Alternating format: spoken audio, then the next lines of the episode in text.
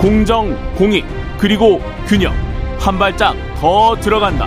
세상에 이익이 되는 방송. 최경영의 최강시사. 네, 국민의힘 비상대책위원회가 곡절 끝에 어제 첫 회의를 시작했고요. 이제 앞으로 가동이 되겠죠. 내용 수습과 차기 전당대회 준비가 핵심 과제인데 앞길이 그렇게 순탄치만은 않은 것 같습니다. 유력 당권 주자 중 한 분입니다. 국민의힘 김기현 의원 연결돼 있습니다. 안녕하세요. 네, 반갑습니다. 김기현입니다. 예, 윤석열 정부 100일 성과와 앞으로의 과제에 관해서 먼저 이것부터 엿짚고 시작하겠습니다.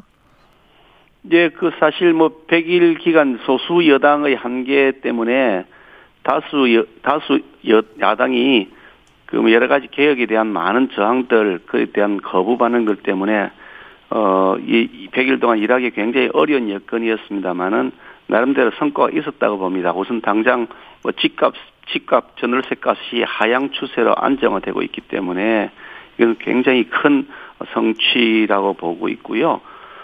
이 관이 주도하던 소주성, 소득 주도 성장 같은 이런 잘못된 정책을 폐기하고 민간의 투자를 활성화시켜서 우리 대기업들이 수백조에 이르는 투자를 하겠다고 이미 밝힌 바도 있지요. 그리고 규제를 개혁을 하겠다 그래서 민간 쪽에 활성화되는, 민간의 시장 경제가 활성화되는 여러 가지 조짐들이 이제 드러나고 있고요. 사실은 불법에 가깝다고 봅니다만 이 원전을 폐기하겠다는 잘못된 정책을 다시 원전 산업을 키워나가겠다는 쪽으로 전환하면서 에너지 문제도 해결하고 또한 동시에 세계 원전 시장에서 우리의 수주 가능성을 높여서 일자리도 만들어내는 그런 나름의 여러 가지 성과가 있었다고 보고 있고요. 아직 여러 가지 해야 될 숙제들이 많이 있는데 100일 내에 다 풀지는 못했습니다만은 여러 가지 숙제들도 해야 될 그런 책임을 무겁게 느끼고 있습니다. 예, 대통령의 모두 연설과 이제 비슷한 말씀을 해주셨는데요. 야당에서는 이 취임 100일 연설에 관해서 자화자찬이다, 반성이 없다 이렇게 혹평을 했었지 않습니까? 어떻게 보세요? 그래서 저는 5년 민주당 정권, 문재인 정권 내내 반성하는 걸 제가 들어본 기억이 거의 하나도 없습니다. 늘 잘했다는 얘기만 늘 하시더니 네. 대통령이 사과 제대로 하시는 거 제가 기억이 한두 번 정도 들을뚱 말뚱인데요. 부동산과의 전쟁을 치르겠다. 부동산만은 자신 있다 그랬더니 부동산 집값, 전월세값 완전히 서민들에게 아직 이게 어떤 주택 지역을 만들어 왔지 않습니까? 그러면서 제대로 반성 안 했고요. 죽비 하나 맞은 같은 기분이다. 이런 정도 말하고 그냥 넘어갔는데 남이 정말 내로남불이라는 생각이 들고요. 민주당이 자신들이 계속해서 발목 잡았던 것에 대한 반성부터 좀 했으면 좋겠다 하는 생각을 합니다. 예. 물론 저희 당도 네 분 때문에 국민들에게 눈살 찌푸리게 한 것도 맞고 또 정부나 또 대통령실도 좀 더 서민들에게 우리 국민들에게 사랑을 받는 모습을 하는데 그렇게 성공적이었다 할 수는 없습니다. 그런 점에서 저희들도 반성하고 책임을 느끼고 있고 그래서 대통령께서도 분골쇄신해서 새로 하시겠다는 그 의지도 보이셨지 않습니까? 그러면 아무리 야당이라 하더라도 지금 출범한 지 석 달 남짓 되었습니다.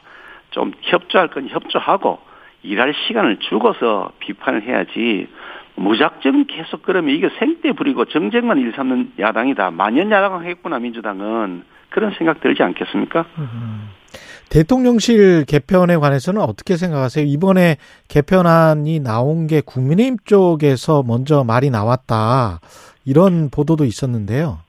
글쎄 제가 그 어떻게 나온지 경위는 제가 다 확인한 바가 아니어서 말씀드릴 수 있는 입장은 아닙니다만은 네.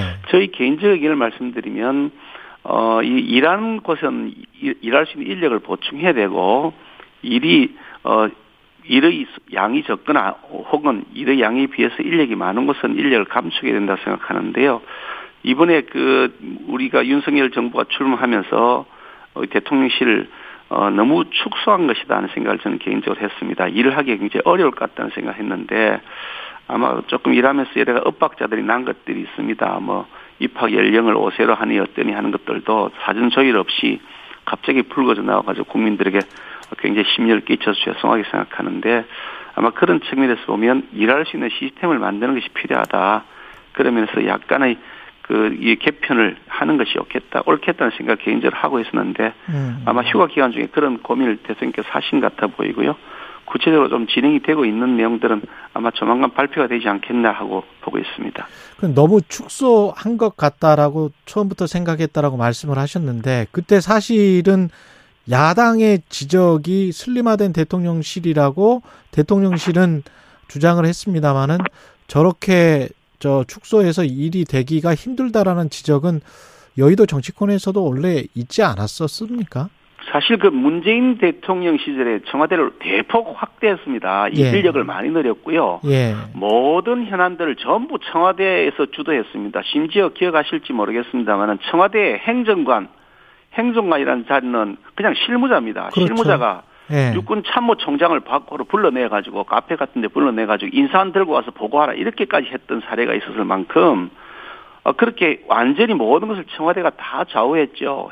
해양경찰청 그 인사를 해경왕이라고 불리는 행정관 한 사람이 좌우했다는 거 아닙니까? 행정관, 아니 실무자가 해경의 인사를 다 좌우했다고 하는데 이런 형태로 청와대가 모든 국정을 장악하고서 어떤 전문적 식견이나 혹은 이 공무원들이 축적된 역량 이런 것들을 무시해버리고 과도하게 선거지향 어떻게 정당의 목표를 달성하기 위해서 이 득표에 어떻게 도움이 됐나 이런 데 목표를 두고서 지향하는 그런 많은 모순점들과 불합리성을 드러내었습니다.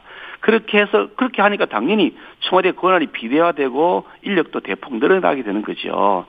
그런 차원에서 청와대를 좀 더 간소화시켜 나가면서 행정각부의 힘을 실어서 일을 하겠다. 그렇게 한 것이고 그런 차원에서 민정수석들도 폐지하고 정상적인 시스템으로 법무부 혹은 행정안전부의 그 권한을 다시 분배해서 하자라고 한 것인데 그렇게 하는 과정이 그 방향은 대단히 옳은 것이고 당연히 그렇게 해야 된다고 보고 있고요. 행정각부가 모든 권한을 쥐고서 통화를 하면서 행정 업무를 수행해야지 대통령실의 행정관, 비서관이 그걸 장악한다는 것은 저는 옳지 않다고 저는 생각합니다. 대통령실이 하는 일은 업무를 조율하는 겁니다. 그러니까 서로 간에 부처 사이의 의인이 다른 것이라거나 혹은 과도하게 한 부서가 무리한 정책을 펼쳐나가는 게 있으면 그에 대한 조율하거나 이런 것들인데 주도하는 것이 아니라 조율하는 것이죠. 그러니까요. 그런 방향성은 옳다고 보는데 그런 방향성을 고려한다 하더라도 인력이 지금보다는 조금 더 늘어나는 것이 옳다는 생각을 저는 개인적으로 가지고 있습니다. 인사 문제 하나만 짚고 그다음에 당 문제로 좀 넘어가겠습니다. 이원석 검찰총장 후보자 관련해서 정은호 게이트 수사하면서 법원 행정처에 수사기밀을 유출한 것으로 판결문에 적시돼 있다. 이런 보도가 나와 있고 이원석 후보자는 부인하고 있는데 이게 판결문에 적시돼 있으면 김기현 후보님도 사실은 판사 출신이라서 어떻게 생각하세요? 저는 사실 그 내용 잘 모릅니다. 그분이 지명됐다는 사실 소식도 이제서 들었고, 언론에서 보도됐다는데 제가 그걸 다 일일이 검증해야 될 만큼 시간적 여유도 별로 없고요. 그러니까 그거는 나중에 본인이 밝힐 것이라고 봅니다만, 언론적으로 보면 그 내용이 뭔지 나중에 밝혀지는 팩트를 보면 될 것이고, 그 내용이 과연 검찰총장의 업무를 수행할 수 없는 정도 수준이냐 아니냐는 또 별도의 평가가 필요한 거겠죠. 그건 나중에 무엇이 사실인지는 밝혀지는 과정을 지켜보시죠. 알겠습니다. 그 비대위 관련해서 지금 가처분 신청을 이준석 전 당대표가 신청을 했는데 법원 심문이 있었고 조만간 결정이 날 것이다. 법원 판단은 어떻게 할 것 같습니까? 그래서 저는 여러 차례 말씀을 드렸습니다만은 이게 법원의 판단이니까 점치듯이 말씀드린 것은 적절하지 않습니다. 그러니까 지켜볼 수밖에 없긴 하지만 제가 판사를 지냈던 경험에서 비춰보면 정당이라는 것은 헌법상의 기구로서 그 자율성과 내부의 자치성이 어느 기관보다도 강조가 되는 존중이 되는 그런 그 단체 조직이죠. 거기에 더해서 우리 당 내부에서 의원들이 의원총회에서 우리 당의 비상상황이라는 것을 다 인정을 공식적으로 했고 또 우리 당의 정상적인 시스템인 상임전국위원회 또 전국위원회 여기에서 이 당헌 당규에 의한 권한과 절차에 따라서 비상상황이기 때문에 새로운 비대위를 출범시키는 것이 옳다는 판단을 한 것인데 그걸 가지고서 이 법원이 거기에 개입해서 당신의 당 비상상황이 아니야. 당신상의 비상상황이야 이렇게 재단을 한다 그러면 그건 넌센스다. 그런 차원에서 법원이 무리하게 억지로 이 정당의 내부적인 여러 가지 현안에 대해서 개입하지 않는 것이 옳다는 생각을 하고 있습니다.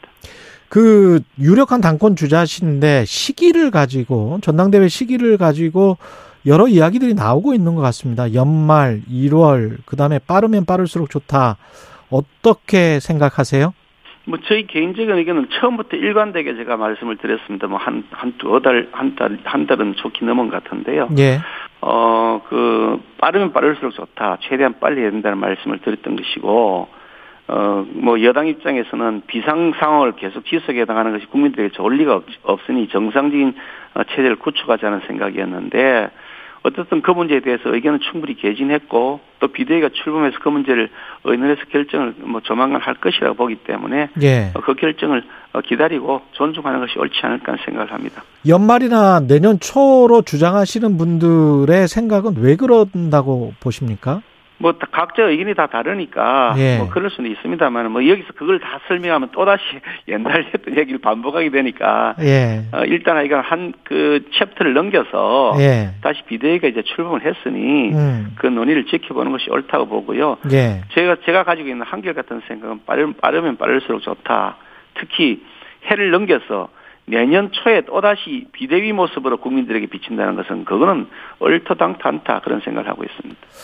그러면 당의 뿌리를 지키면서 한 번도 탈당 없이 풍찬 노숙하면서 당을 지켜왔던 저의 역할이 있을 것이다. 이 말씀은 조기 전당대회를 하건 언제건 간에 당대표에는 출마를 하시는 거잖아요. 지금 사실은 뭐 이 전당대회 출마 여부에 대해서 이런저런 많은 말씀들이 있습니다만은, 지금 우선 해야 될 것은 당 내분을 수습하고 빨리 당을 통합해서 전열을 정비하는 것이 시급하다. 그것이 1순위 과제이기 때문에 가급적이면 그에 맞추어서 우리 내부의 말도 행동도 조금 유념했으면 좋겠다는 것이 저희 가지고 있는 생각입니다. 그래서 뭐 전당대회 출마를 가지고서 말씀드릴 시기가 조금은 이르다는 생각을 하고 있는데, 조만간 말씀드릴 기회가 있겠죠. 다만, 예, 여러 가지 당의 상황들이 위기 상황이니까, 작년 1년 동안 제가 원내대표를 하면서 그 위기 상황에서 잘 극복을 하고 당의 통합을 이뤄내서 대선을 승리로 이끌었던 그런 리더십 같은 것을 한번 다시 발휘해야 될 때 아니냐.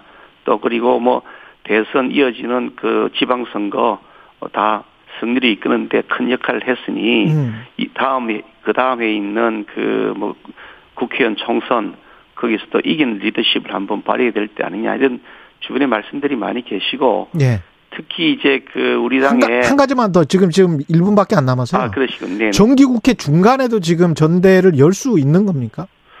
뭐 전혀 문제는 없고요. 전혀 문제 없다. 작년 11월 달에도 저희들이 전당대회를 열었습니다. 그래서 대통령 후보를 뽑았죠. 윤석열 후보를 뽑았습니다. 예. 그 전당대회 할 때 제가 원내대표를 하고 있었는데 국회 업무에서 단 한 톨의 차질도 없었고, 예, 오히려 우리 당이 협상은 협상대로 잘하고 싸우는 건 잘 싸워서 대선 승리 밑받침을 만들었다, 그런 평가를 저는 받고 있다고 자부하는데요. 20초 남았는데 한 가지만 더 여쭤볼게요. 네. 혁신이 해체 필요하다는 안철수 의원의 주장에 관해서는 어떻게 생각하십니까? 좀 전에 말씀드린 것처럼 지금 당 내분을 수습하고 통합해야 되는데 갑자기 생뚱맞게 왜 그 엉뚱한 얘기를 들고 나오는지 모르겠습니다.